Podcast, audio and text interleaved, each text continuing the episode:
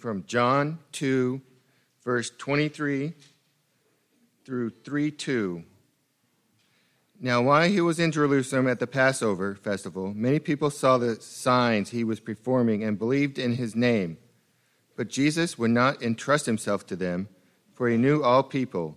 He did not need any testimony about mankind, for he knew what was in each person.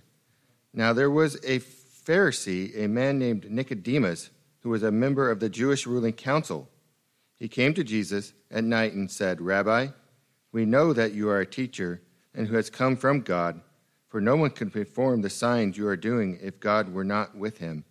May God bless the reading of his word.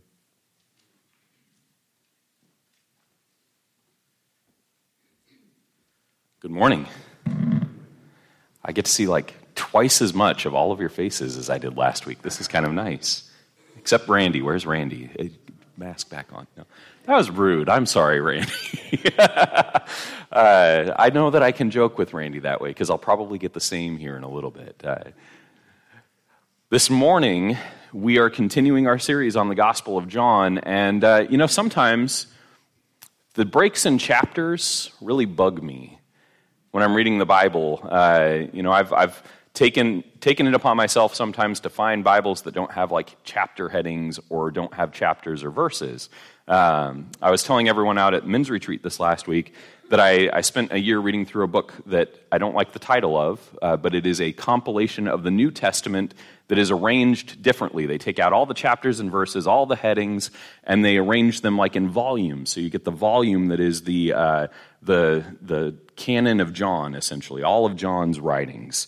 Um, and the benefit of that is that you, you find yourself reading things differently. You break them up a little bit different. The, the book's title is The Christian Scriptures, and the reason I don't like that title is because the Old Testament are Christian Scriptures too. Um, all of that to say, the benefit of reading it the way that I've been reading it is that you kind of forget how we traditionally break these up. And there's this statement that was just read, David shared it with us. Jesus didn't need anyone to tell him what was in man, he, he knew what was in man. And over the course of the Gospel of John, we see Jesus have these conversations where someone asks him a question and he doesn't answer the question they asked. He goes somewhere completely different.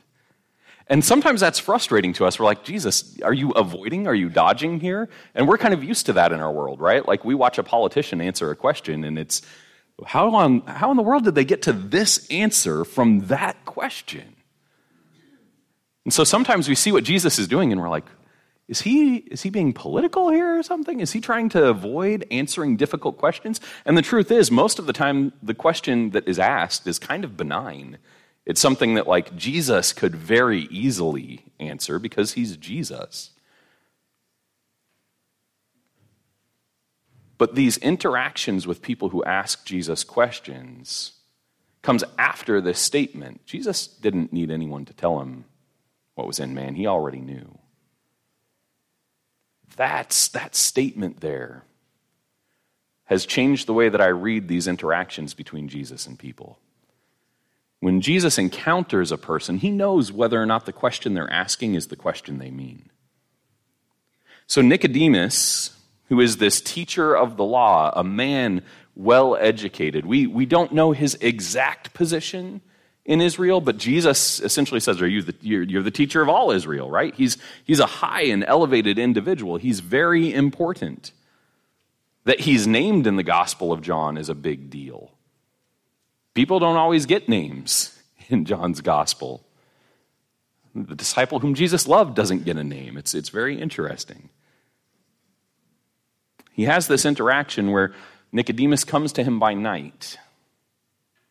Maybe to, be avoid, uh, to avoid being seen, maybe because his daytime workload is so heavy that going to ask Jesus a question is a difficult thing. We don't know exactly why he comes by night. I, I think maybe it's because uh, you know, this is, this is the most convenient time for him uh, to come and talk to Jesus. It definitely plays into the theme of dark and light in the Gospel of John. And I think there's a benefit to that. Um, maybe the reason that John chooses to tell this particular interaction between Nicodemus and Jesus is because it happens at night. And Jesus concludes most of the conversation with language about light. But what I find interesting about it is that Jesus answers Nicodemus's question. He doesn't skirt it, he doesn't go around it, he doesn't uh, change the subject. It, it doesn't seem as though he's distrustful of the question that Nicodemus asks. And I want to kind of look at that. So, when we read this particular story, we're always in a rush to get to John 3:16, and there's good reasons. Uh, I was telling Michael on our way back from men's retreat that Jesus in John chapter 3 essentially preaches the entire gospel of Jesus Christ. He, he lays it out in a way that it just doesn't happen in the other gospels. Now, the gospel writers tell the story of the gospel of Jesus Christ, and we can extrapolate all of the details there. But Jesus here just plainly says, This is what I'm here for, this is what I'm going to do, and this is the way in which God is going to reclaim humanity.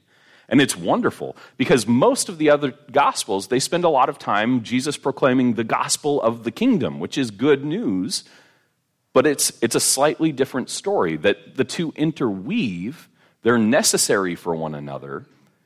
But Jesus reveals to Nicodemus the whole plan. This is what's going to happen. And as far as we can tell, Nicodemus is still kind of an outsider. He's not one of the disciples that we've read about. He's not been called off of a fishing boat. He wasn't there for the wedding at Cana, as far as we can tell. He's just a teacher who's come to ask Jesus, What is this all about? And his specific words to Jesus Rabbi, we know that you are a teacher come from God, for one, no one can do these signs that you do unless God is with him. And then Jesus says this to him Truly, truly, I say to you, unless one is born again, he cannot see the kingdom of God. Truly, truly, I say to you, unless one is born of water and the Spirit, he cannot enter the kingdom of God. That which is born of flesh is flesh, and that which is born of the Spirit is spirit. And in the middle here, he's answering, he's answering a question that Nicodemus pipes up with, right? Because Jesus says, unless one is born again, he cannot see the kingdom of God. And in the middle, Nicodemus asks a direct question uh, What do you mean? Does a man need to re enter into his mother's womb to be a part of the kingdom of heaven? Is that what you're telling me?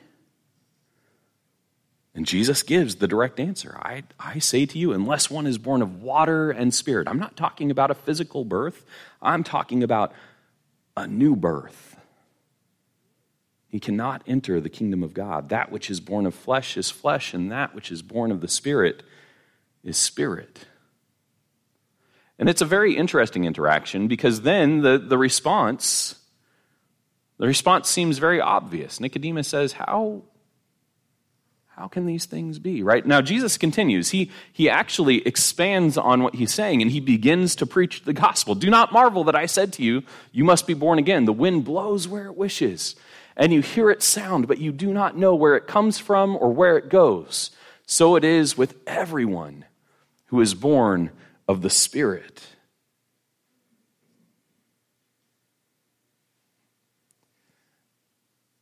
Jesus begins to proclaim that there's going to be something difficult to understand, difficult to comprehend, something outside of the normal thinking of even this highly elevated teacher in Israel. It almost feels as though he's speaking in riddles, right? Of course, we as, as Christians, we can look back and say, we know what he's talking about. We understand what it is that he's saying. We can interpret it because we have all the context.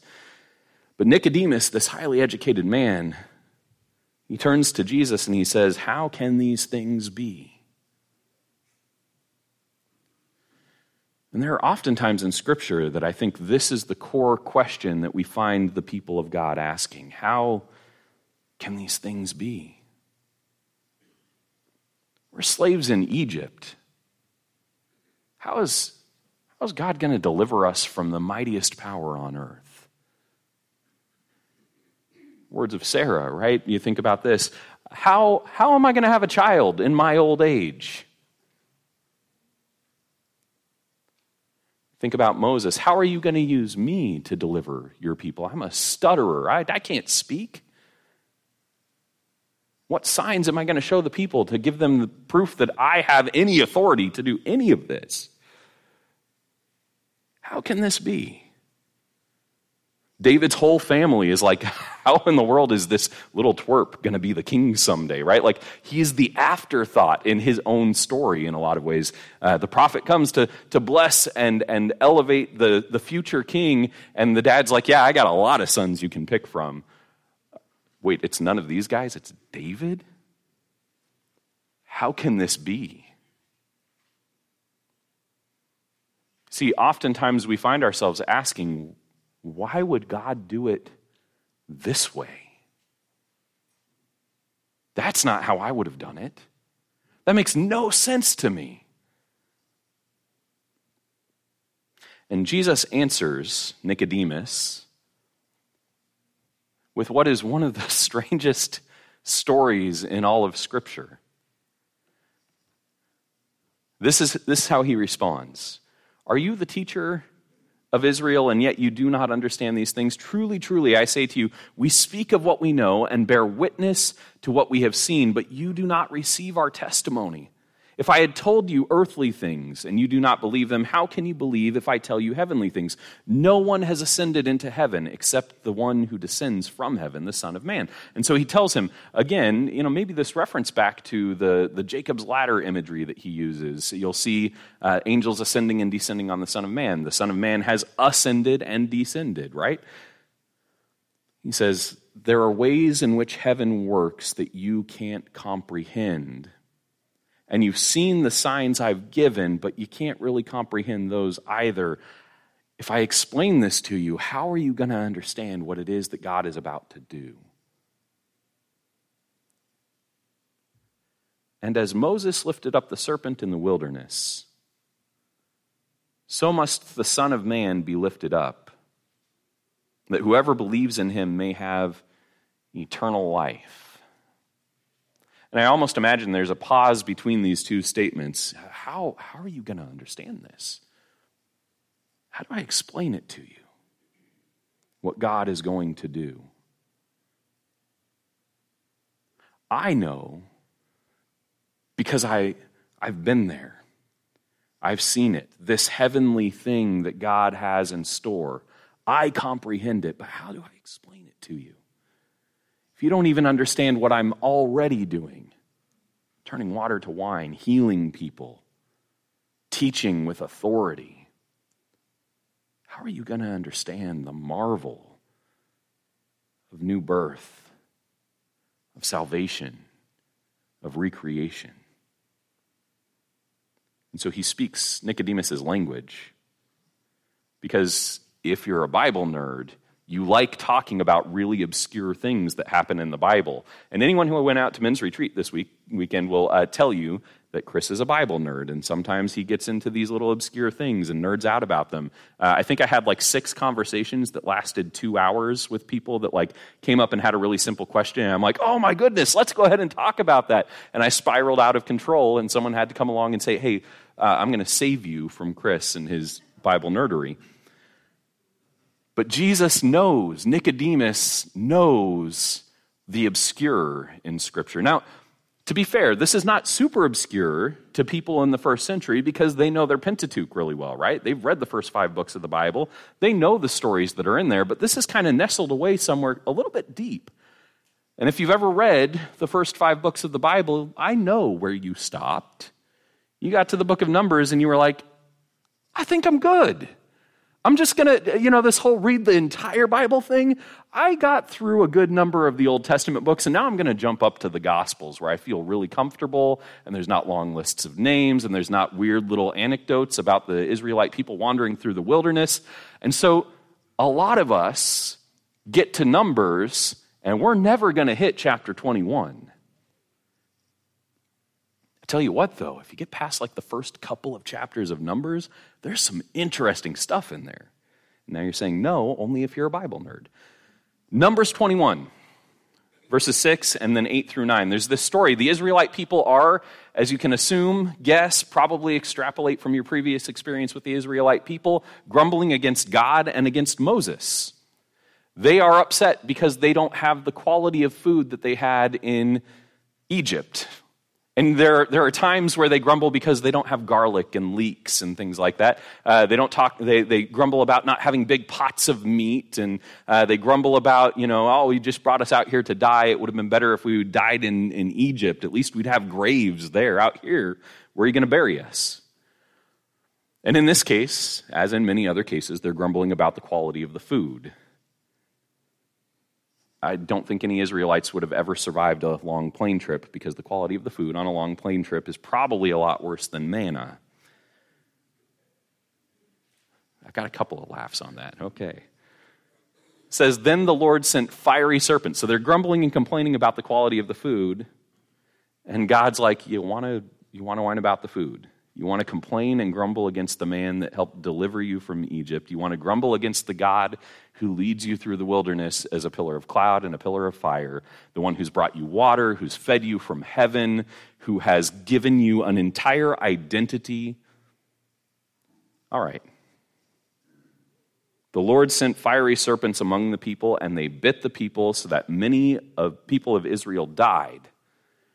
And the Israelite people are like, oh, now we're dying of the serpents, not just hunger. This is awful. It's horrible. Why is God doing this to us? And I imagine God is like, you can connect the dots, right? You understand how this has come to pass.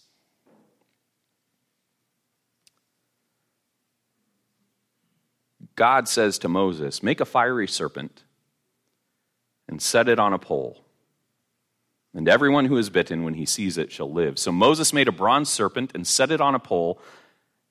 And if a serpent bit anyone, he would look at it, the bronze serpent, and live. Now we read this and it is so strange because this is, you know, the Israelite people have already been told don't make graven images, don't worship graven images. You know, I am the Lord your God, I am your salvation, I am the one who will do the things for you. And God then tells Moses, you know, make an image of a serpent. And of course, the Israelite people are like, the serpent's the bad guy. We're going to put the serpent on a pole, we're going to lift it up. And all these people are dying of a snake bite. And it's this really strange. Why are we going to look to a serpent to deliver us from the bite of a serpent?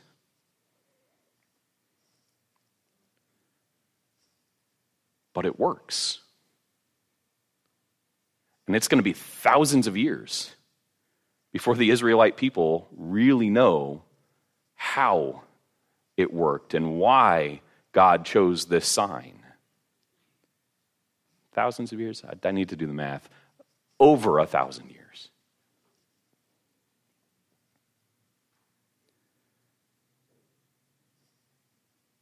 And Jesus lays that story in Nicodemus's lap. And then he says, You know the story. Just as Moses lifted up the serpent, so shall the Son of Man be lifted up, that whoever believes in him may have eternal life. For, God so loved the world that he gave his only Son, that whoever believes in him shall not perish but have eternal life. For God did not send his Son into the world to condemn the world, but in order that the world might be saved through him. Whoever believes in him is not condemned, but whoever does not believe is condemned already because he has not believed in the name of the only Son of God. And this is the judgment. The light has come into the world, and people loved the darkness rather than the light because their works were evil. For everyone who does wicked things hates the light and does not come to the light, lest his works should be exposed. But whoever does what is true comes to the light, so that it may be clearly seen that his works have been carried out in God.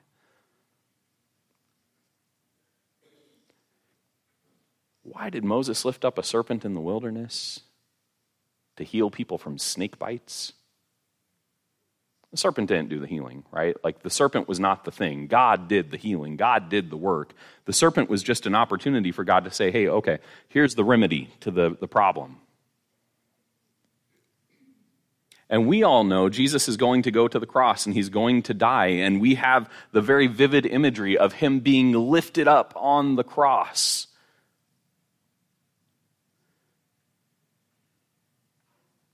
And he dies. And it is by his death and his resurrection that we find our salvation. There's a song by a, a fellow, his name, I'm going to get his last name wrong, but it's Matt Marr or Mayhair. He's a Canadian songwriter.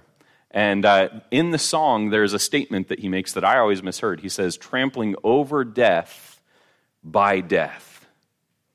And I always misheard it. I, I, I, didn't really get what he was saying. There were some lines around it that I found a little confusing. And as I was thinking about this, I came to the realization this was kind of a reference to what Jesus is saying here. How is it that the serpent managed to be the solution to the snake bite? We don't know, except that God decided that that was the way it was going to be. How is it that the death of the Son of God is the source of our salvation? I can't comprehend it. I wrestle with it. I struggle. How does the death of God's Son bring about my salvation? I can, I can give you a thousand explanations, and I'm still going to wrestle to understand the intricacies of this. But Jesus says, You're going to see something that's difficult to comprehend. But I want you to know it's all because for this reason. The Son of Man was sent into the world because God loved it. And no one will have to perish. And he says, those who didn't believe, they're already condemned. Sometimes we think that, well, if I don't believe in Jesus, that's what condemns me, that my lack of belief is the thing that has condemned me. And Jesus says, nope, your lack of belief, that's not what has condemned you. You are already condemned. You've already been bit by the serpent, you're already dying. What you need is to look upon the, the thing that's killing you death itself. And see how God works in strange and mysterious ways to use death itself to overcome death.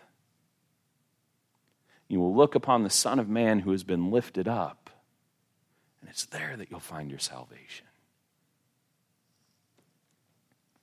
Nicodemus has a couple of years now before he's going to see all of this come to pass but he's going to see it happen. I struggle sometimes to understand what it is God is doing, how he's working, how he's going to accomplish his goals. Oftentimes, the logic of Scripture defies what I've been taught historically it defies the way that the world thinks. I, I was telling a group of men this weekend that, uh, you know, when I want to be a good father, the way that the world thinks of a good father, sometimes I struggle to be the best minister to my children. I, I become too heavy handed, I become too impatient too unkind. And of course, I've had it ingrained in me. This is how, what it looks like to be a good father. And I have to defy all my understanding that the world has ingrained in me in order to be the kind of good father that God wants me to be. There are times where I think about my relationship with my neighbors, and the world has told me what it means to be a good neighbor is that my neighbor doesn't tick me off and then I'm nice to them. That's how our world works. And yet, Jesus tells me, love your neighbor.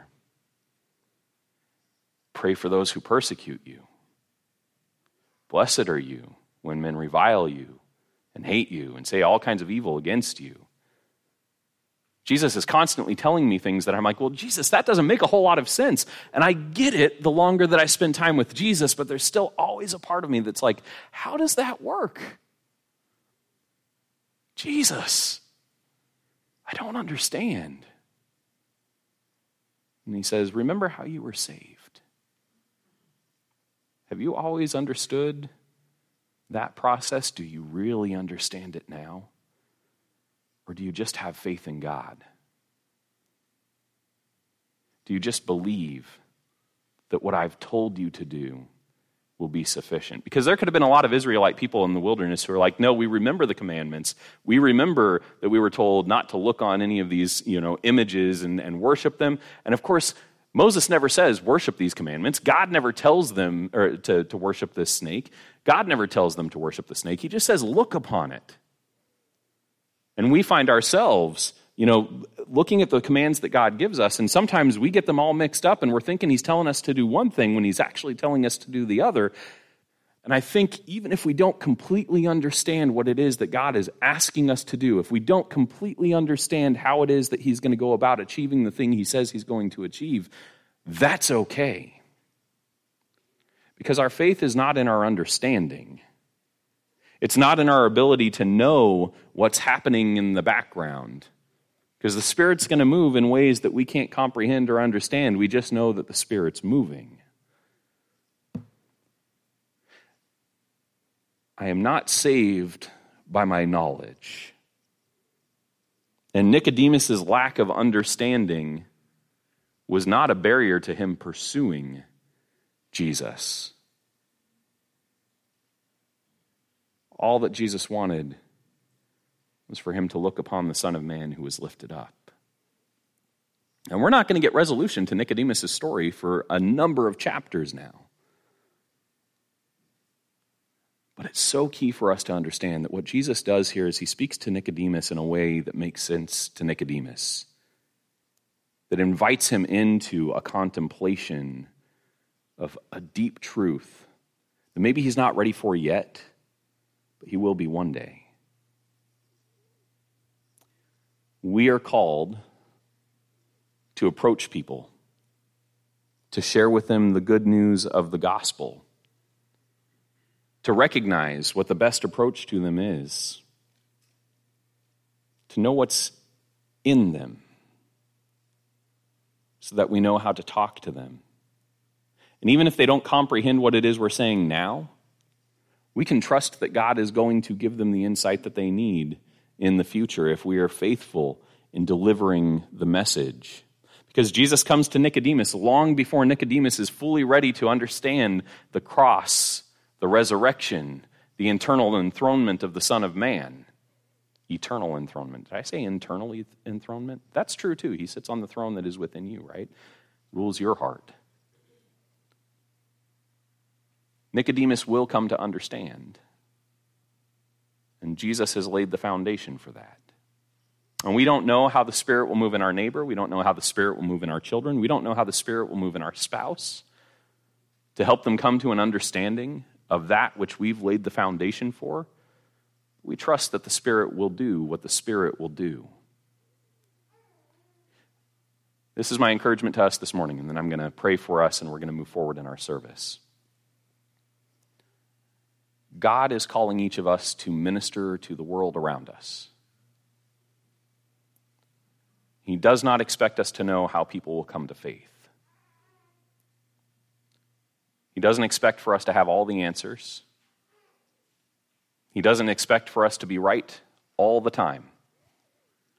If that were the case, we wouldn't need a Savior. But what He does expect is that when we are faithful to share the gospel, He'll provide the context for understanding. And it's up to the individual who encounters the light to either say, I love the light, the truth that I have encountered in Jesus Christ, or to say, you know, I want to drag my deeds back into the darkness because this is just not for me. And why that happens for some people and not for others, we can't fully understand. But we can continue to be faithful in the sharing of the gospel. Let's pray. Our Father in heaven, your word is so full of things that we wrestle with, that we, we try to understand, and we come up against them, and we, we just We scratch our heads. And it may be years, decades, entire lifetimes before we really truly comprehend what it is that you've tried to tell us. But we believe that if it's important, you will give us the wisdom that we need. We believe that there are people that we have had interactions with, that we have shared the good news of the gospel with, that we may never see come to Christ in our lifetime, but who may just have the opportunity, apart from us, to witness the Son of Man lifted up. And so we will faithfully share the gospel wherever we go, not knowing how the Spirit will move, not knowing at which point those we've shared with will choose to walk into the light or recede into the darkness, but satisfied that we have done what you have asked us to do. Give us courage, give us strength, and give us wisdom. And where we lack those things, give us deep faith and love for your Son. It's in Jesus' name we pray. Amen. If you have need of the church this morning, if there are ways we can pray for you, walk alongside you, or bless you, we would invite you. Uh, I'm going to be at the back of the auditorium. I'd be happy to sit and visit with you, pray with you. If you want to be baptized today, we are prepared to baptize you. Uh, if you are uh, just in need of counsel, we have elders here who would be happy to sit with you. We have ladies here who would be happy to pray with you. If there are ways in which we can bless you, uh, as we're singing, feel free to join me at the back of the auditorium, and we'll make sure that your needs are cared for and that you are loved well today. Let's, let's worship our God.